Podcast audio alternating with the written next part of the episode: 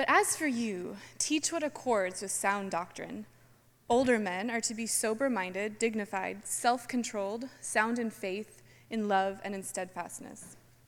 Older women, likewise, are to be reverent in behavior, not slanderers or slaves to much wine. They are to teach what is good, and so train the young women to love their husbands and children, to be self controlled, pure, working at home, kind, and submissive to their own husbands, that the word of God may not be reviled. Likewise, urge the younger men to be self controlled. Show yourselves in all respects to be a model of good works, and in your teaching, show integrity dignity, and sound speech that cannot be condemned, so that an opponent may be put to shame, having nothing evil to say about us. Bondservants are to be submissive to their own masters in everything. They are to be well pleasing, not argumentative, not pilfering, but showing all good faith, so that in everything they may adorn the doctrine of God our Savior. This is the word of the Lord.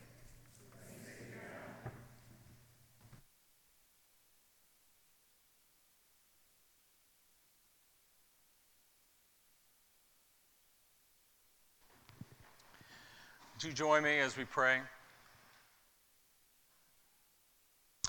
Father, we pray that you would work powerfully, you would demonstrate your saving, your reconciling power in our midst. We're a needy bunch. We come from all different places with all different fears and all different hopes and stories. Lord, speak to us. Make yourself known to us. In Christ's name, amen. Several years ago, we were, I don't know, 10 years into the church plant, and a group of women, single women in their 30s, asked if I would meet with them, and they wanted to talk a little bit about just basically um, longing to be married, dealing with stage in life, the difficulty of that. And it was hosted by uh, an older single woman who was in her 40s at the time, later 40s. And uh, so we showed up there, had some refreshments, and then the topic came up, and they shared what was on their heart. Um, and then it was my turn to speak. And I, you know, um, did my best at bat. Uh, I talked about how, you know, God loved them the way God saw them. Uh, I probably, you know, as a good Presbyterian, talked about God's sovereignty over their lives. I'm sure I threw in uh, God, uh, Jesus being a husband, that sort of thing. And they, I got done and they smiled politely at me.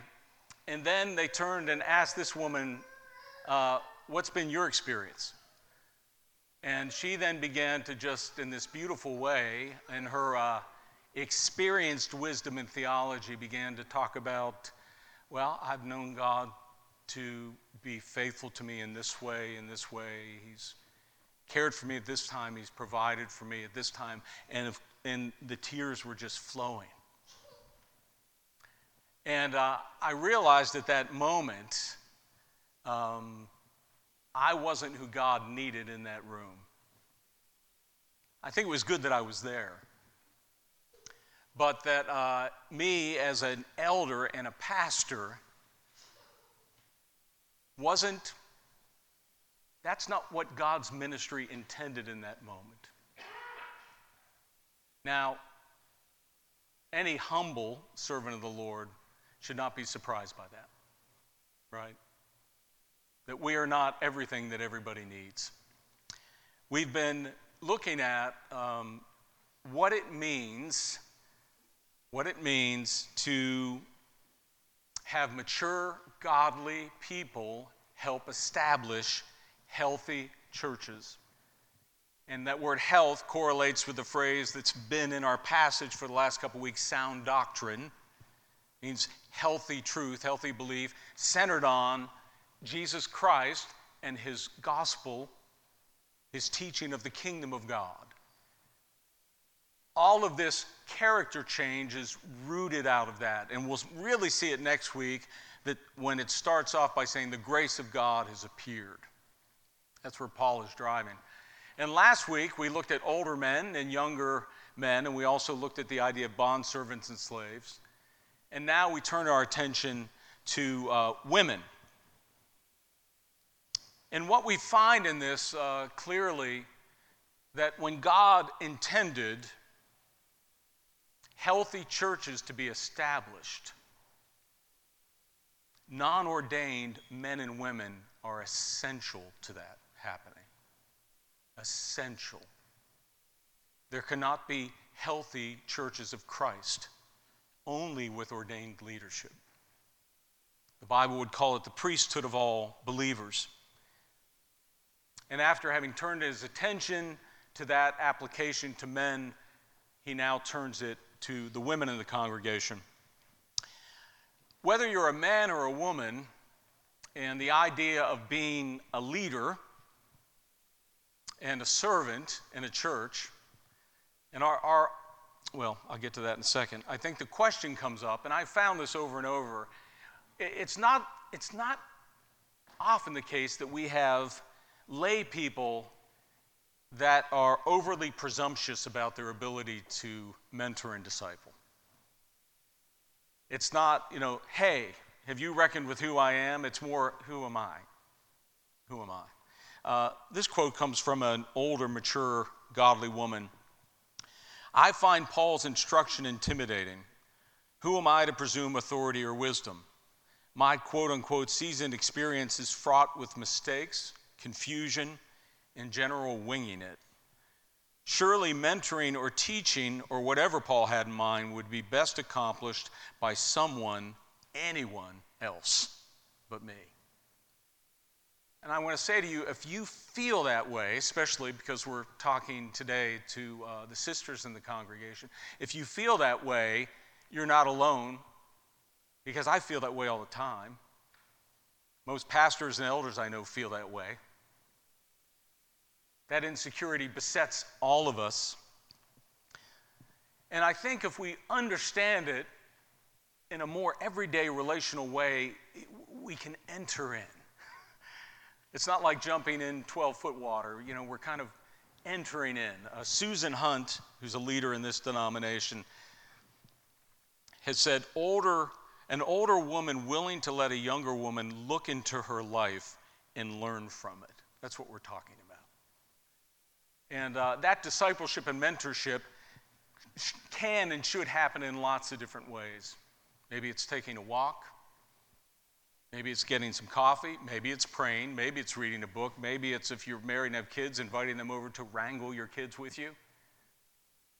It's life together, right? That's what we hunger to see. That's what we learn. One of the guys that discipled me in my life, it never felt that way but he has left an indelible mark on me. It was basically, he was just so free to hang out with me. He would just spontaneously say, Hey, want to drive two hours tomorrow and go to this small town in Massachusetts? I'm like, Yeah, sure. I wanted to get time. Just being in the car seat next to him. And so I want to put that out there as we begin to just work through for a few moments this passage. First of all, through the lens of older women. Now, you see the word likewise begins, and it's important to recognize that because Paul has just talked about the godly and mature way that uh, men ought to behave. And then he says, likewise, meaning that godly women have the same importance and standard. At our church, we understand that uh, lay men and lay women, non ordained men and non ordained women have the same access and delegated authority to ministry, one, one for the other. Now, they might do that ministry differently based on the glory of their gender. But when he says likewise, he's including the women in this ministry. And overall, he's also, I think, you know, I, maybe I mentioned this last week. It is not easy to age in America because America is all about youth and beauty. It's all about that. And these biblical passages actually recover and redeem honor and esteem to those that are aging in God's eyes. And Just as we would say, no one race or ethnicity can give us a full view of the image of God, the glory and beauty of God. No one gender or even station or age of gender can do that. You find in Scripture that God is regularly pointing us to whether it be Jesus saying you have to be like children, or likening, um, or God invoking the idea of young men or young women that as he draws our attention to these things, it's because he's wanting, us, he's wanting to turn the diamond. He's wanting to say there's a glory that you only see if you look at it through this lens. And that's the case for both men and women as they look at the diamond through femininity, older women, younger women. We have some examples of this in Scripture. Isaiah where God likens himself in a feminine way. As one whom his mother comforts, so I will comfort you. Or, can a woman forget her nursing child that she should have no compassion on the son of her womb? Even these may forget, yet I will not forget. Jesus expressed his desire for Israel by saying, uh, I'm like a mother hen who wants to gather its chicks, gather its children. And then the Apostle Paul, in one of his letters to the Thessalonians, says, We were gentle among you like a nursing mother, taking care of her own children. In the book of Genesis, when God creates the man and the woman, and he says, I will he says to Adam, I will make a helper complementary to you. That word helper is not mommy's little helper. That word helper refers to capital H, God, the helper of Israel. It's actually, in its root, a military strategy word. It's an idea of power and strategic with power. The larger point here is through the glory of who God has made women in the ministry, we see God in a new way, in an essential way. So, how does he then unpack this? And these lists aren't exhaustive. Remember, what's beautiful, what I love about the Bible, especially the New Testament, all that thick theology comes in the form of what? Letters. Letters. They're relational. So Paul is writing a letter, right, to churches in Crete, which we've already established for the last couple of weeks, which was a notoriously corrupt place, a hard place to be, a violent place, a greedy place. And whenever you find that throughout history, you find that women had been exploited in that setting. And in general, in the Hellenistic world, life was hard for women, married women, who basically uh, were understood to be childbearing machines so they could bolster their husband's reputation. And so it, it gives us a view of how radically dignifying both Jesus' words were and the words that Paul is speaking here in that context. And as well, their ministries. Jesus' ministry, which was performed in the company of men and women on his team, and the Apostle Paul as well. Both were single. So, what does he say about this ministry of these older women? The chief trait is reverence. Now, that word reverence, the root of that word is to be priest like. To be priest like. Just like Old Testament priests were set apart for ministry, he's saying to the older women in the congregation, I want you to see yourself as set apart by Christ to do ministry. Peter, the Apostle Peter, would put it this way You're a chosen race, a royal priesthood, holy nation, a people for his, God's own possession. Why? That we proclaim the excellencies of him who called you out of darkness into his marvelous light. Once you were not a people, but now you are God's people. Once you had not received mercy, but now you have received mercy. This applies to both the older and younger women. Because as we've said, you know, all of us are a stage ahead of somebody. You know, it's not just like this only applies to women that are 55 and above. All of us are called to mentor and disciple the stage under us. And you know, people often don't need three stages ahead. I find when I talk to young parents, sometimes the question they ask are far better answered by someone one stage ahead. Because I'm not changing diapers. I'm not trying to get my kid asleep. I'm trying to get a puppy to sleep, but I can't get a kid to sleep, right? That's not my stage right now. Now, I have raised two daughters in two cities. My wife and I have. And um, there's a lot of talk in our culture, and rightly so, about raising strong and confident daughters, strong and confident women. Um, and I think that gets bolstered in lots of ways, in equity and you know, developing skills and lots of different ways. But I, I don't know of anything more empowering than knowing that the God of the universe sees you as holy, blameless, as a treasured possession as a holy priest, as light in the Lord, as mercied and called by him by name. I, what in the world can the culture offer that even compares to that? Even if we do get it, we'll still be hungry for something more. This is what's bound up in this idea of reverence. Women seeing themselves in that way. Now he moves on to moderation, and this has been a theme with anybody he's talked to, right? Uh, and let me just say the Bible fully affirms uh, the goodness of alcohol and um, you know the blessing of wine and the celebration of it. And you know you'll find many verses jesus was a winemaker. Um, but alcohol can really snag you and dehumanize you I'm not telling you anything new. Uh, all of us, I shouldn't say that, many of us probably have some experience in that, but you can just simply open your eyes in the city and see the effects of that. And so it's not surprising on Crete, where overindulgence was happening all the time, that Paul would say to the elders, Don't be drunkards. And he would say to the older men, You need to be sober minded. And he would say to the older women, You need to not have too much wine.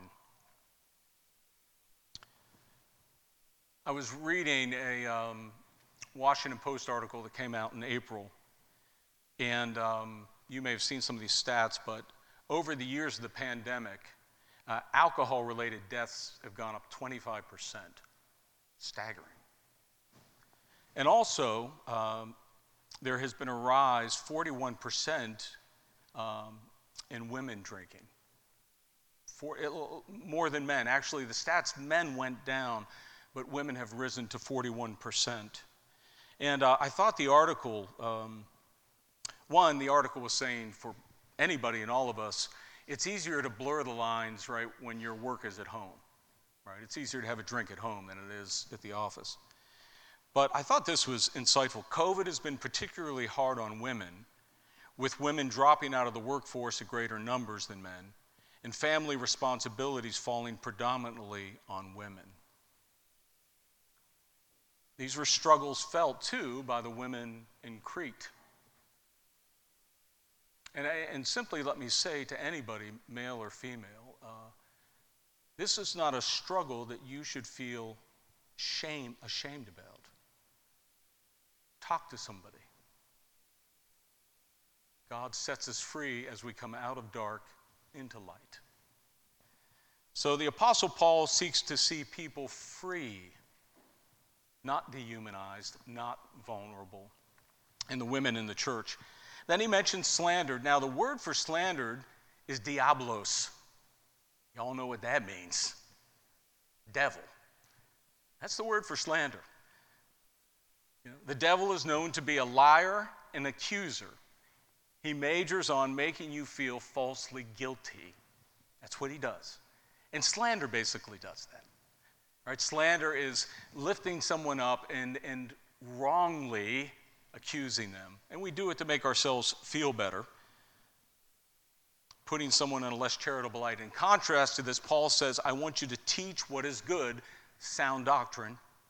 So there, women are being called to teach the gospel and teach doctrine, teaching to the younger women. But then he adds a word that's different than teach train. Now, train takes you somewhere else. The word train means give instruction in wise behavior and good judgment. And that only comes life on life, right? That only comes with relationship. That sort of thing. In the Bible, wisdom in the Proverbs is the art of godly living. It's not PhDs. It's not constantly saying, you know, I, am going to read 50 books this year because if I do, I can tell people I read 50 books. I mean, if you love to read 50 books, great, but, you know, maybe I've seen enough of that on Facebook to, to wonder. Um, and as another women leader says, uh, this training process requires that you, older women, be committed to being responsible, confrontive, and affirming in an ongoing relationship with a younger woman. No one likes to do that second one. Who likes to confront? I hate confronting, but I get paid and called to do it. That means, like, I can't skate out of it, right? I've got to do it. But all of us are called to do it. The wounds of a friend are trusting. And so it's got to be basically relationships that are life and life, over the table, right? Trust is gained that way, but people see and learn things just through your life. This pressure that you've got to sit there and, uh, you know, spouse off great wisdom and doctrine or read through this book or know more than the person that you're discipling. I will tell you, there's never been a time that I have sat with someone, whether they were 18 years old or 55 years old, in a counseling setting where I haven't come away from that having learned something. No surprise. The Holy Spirit's the counselor. Right? It's not this idea that I've got to be like one up on everybody. I open my life. And, uh, and sometimes, you, you, know, one of the hardest things to do as you're uh, mentoring and discipling is living with the fact that you're feeling that you're not being effective. Because especially people in Washington, D.C. want to feel like I'm effective. Know, I call it the idolatry of impact, right? And I've, I've said to you all before, I mean, pretty much the best of what I got, you get up here. And you might be like, well, that ain't much. But, you know, someone might ask to see me a couple times, you know, in a counseling session. And I think after the first one, they're sort of like, yeah, that's pretty much what he says up front. Not a whole lot else he adds, right? But I do want to stop and say um, we have been blessed in a community with these sort of women.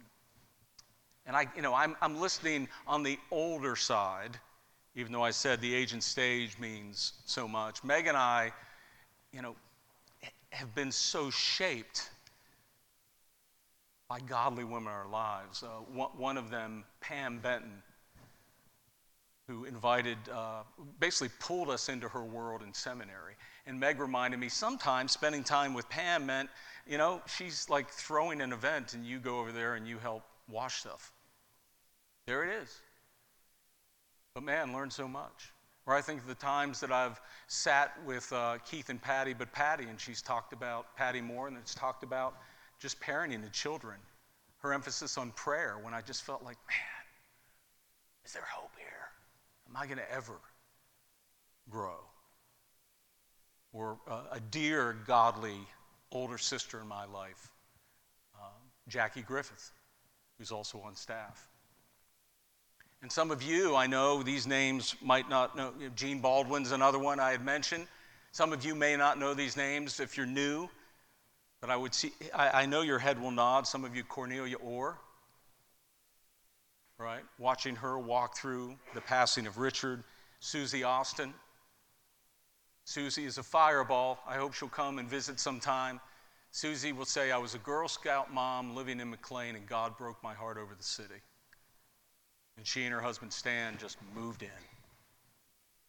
So, older women that have had huge impact in ministry, praise God. And their focus is to be uh, younger women.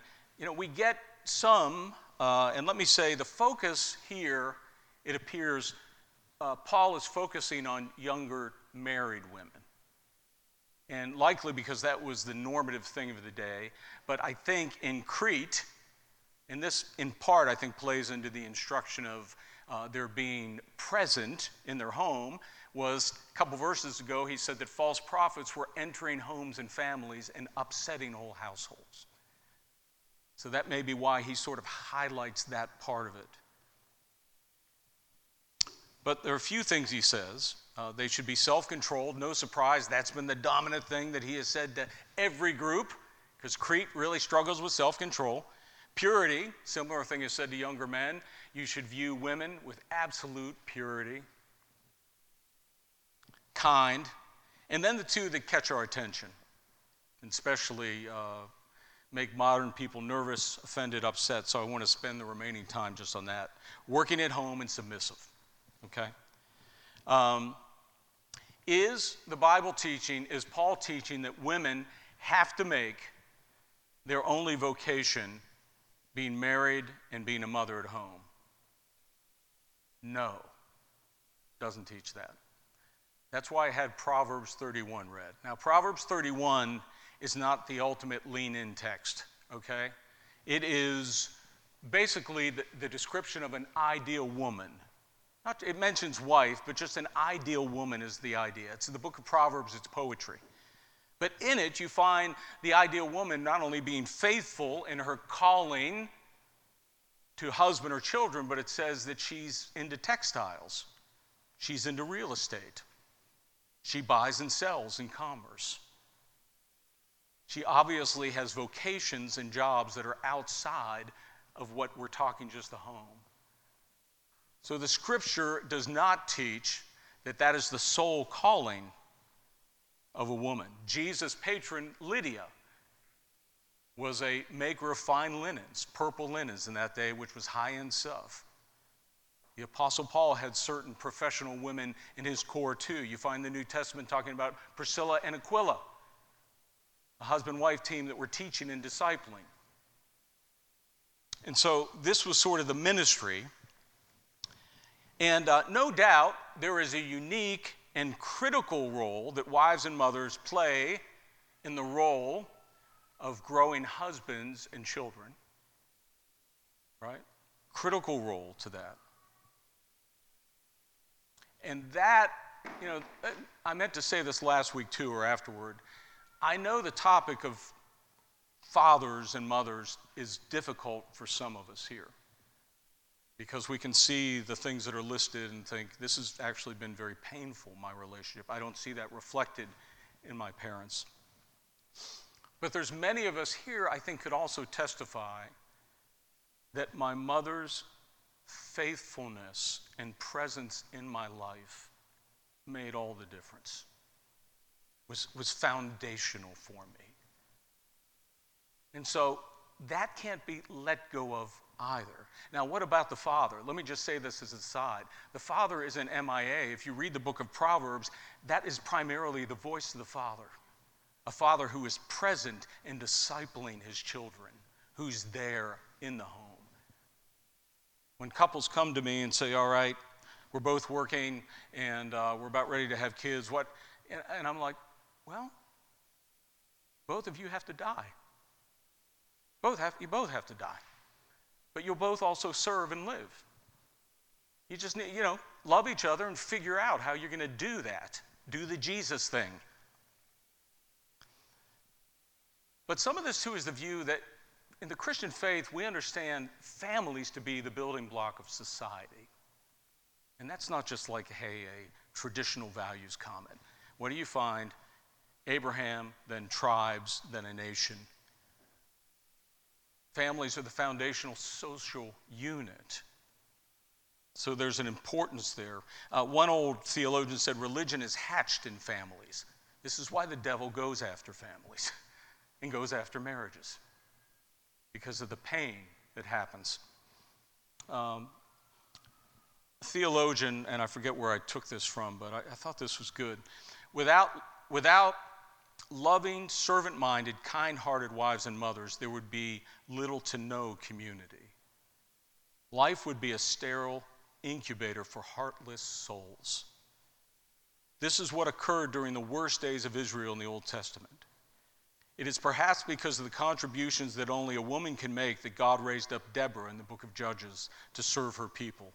As she herself explained, the villagers ceased in Israel. They ceased to be until I arose as a mother in Israel. Right? This power Israel needed the mothering of God through Deborah. The book of Judges, you know, everything had fallen out. So, that's on the first issue. I'm not, I'm, you know, I'm not saying I'm going to explain all your questions, and please come talk to me afterward. But then the big uh, dirty word, right? Submission. And we've, this isn't new. We've talked about this different times, so I'm not going to try to repeat too much. But this is not the first group. Younger women are not the only or first group that this word is applied to. Last week I'd mentioned that uh, Peter instructs younger men you need to submit, be submissive to elders.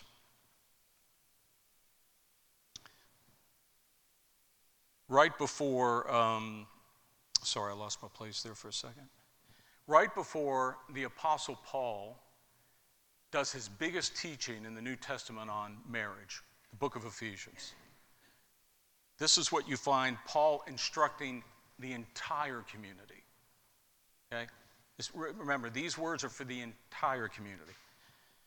Addressing one another in psalms and hymns and spiritual songs, giving thanks always and for everything. Lastly, submitting to one another out of reverence for Christ. The Jesus community is a submitting community. I'm called to submit to you, you submit to me. Now, there are particular roles particular circumstances where that gets applied and needs to, but basically, it is the ethic. And it's, a, it's an ugly word today because it's not understood in the person of Jesus. When you see the beauty of submission in the Son of God who was equal to the Father in the Spirit, in glory, the glorious Son of God, the infinite Son of God, with no end. When you see Him, come in the form of flesh as someone you would just pass by as a nobody, who serves his disciples, who is so lowly and humble that when he does something godlike, it shocks people. And at times they're like, hey, you know, the claims he's making, aren't you just like Joe's son? Because Jesus, though equal to the Father, freely, voluntarily submits out of love. And that is the same ethic. What doesn't submission mean? Submission does not mean violating your conscience, violating your dignity. It doesn't mean going against the commands of God. And of course, it doesn't mean enduring abuse or oppression. Those are foreign to the idea of the Bible. And I, there's no excuse for when the church has done those things and continues to do those things. I, I, it might be the most damaging thing that can be done, whether it's been the Catholic Church or the Protestant Church. But again, our tendency is to abuse.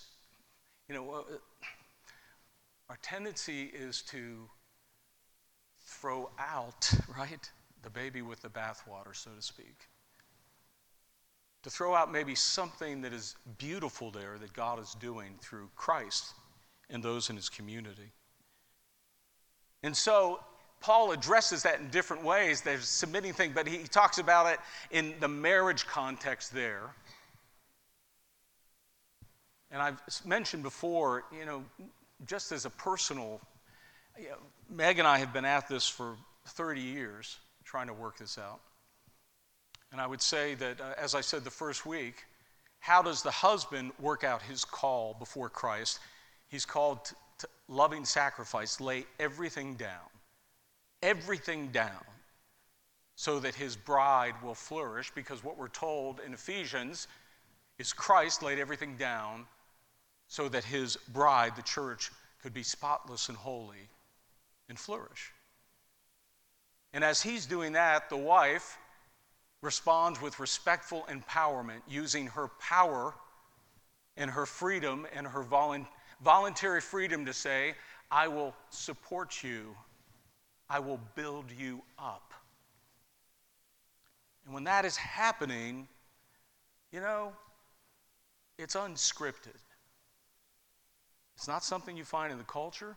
It's not something that can be replicated. It's divine and it's supernatural. And it's temporary because there ain't going to be marriage in heaven. God is trying to, to image something, as I said before. In all these relationships, He's imaging and doing something greater than the thing itself. And it's when the thing itself becomes the thing, that's when it gets abusive and ugly. When it becomes a me, you know, an end in of itself.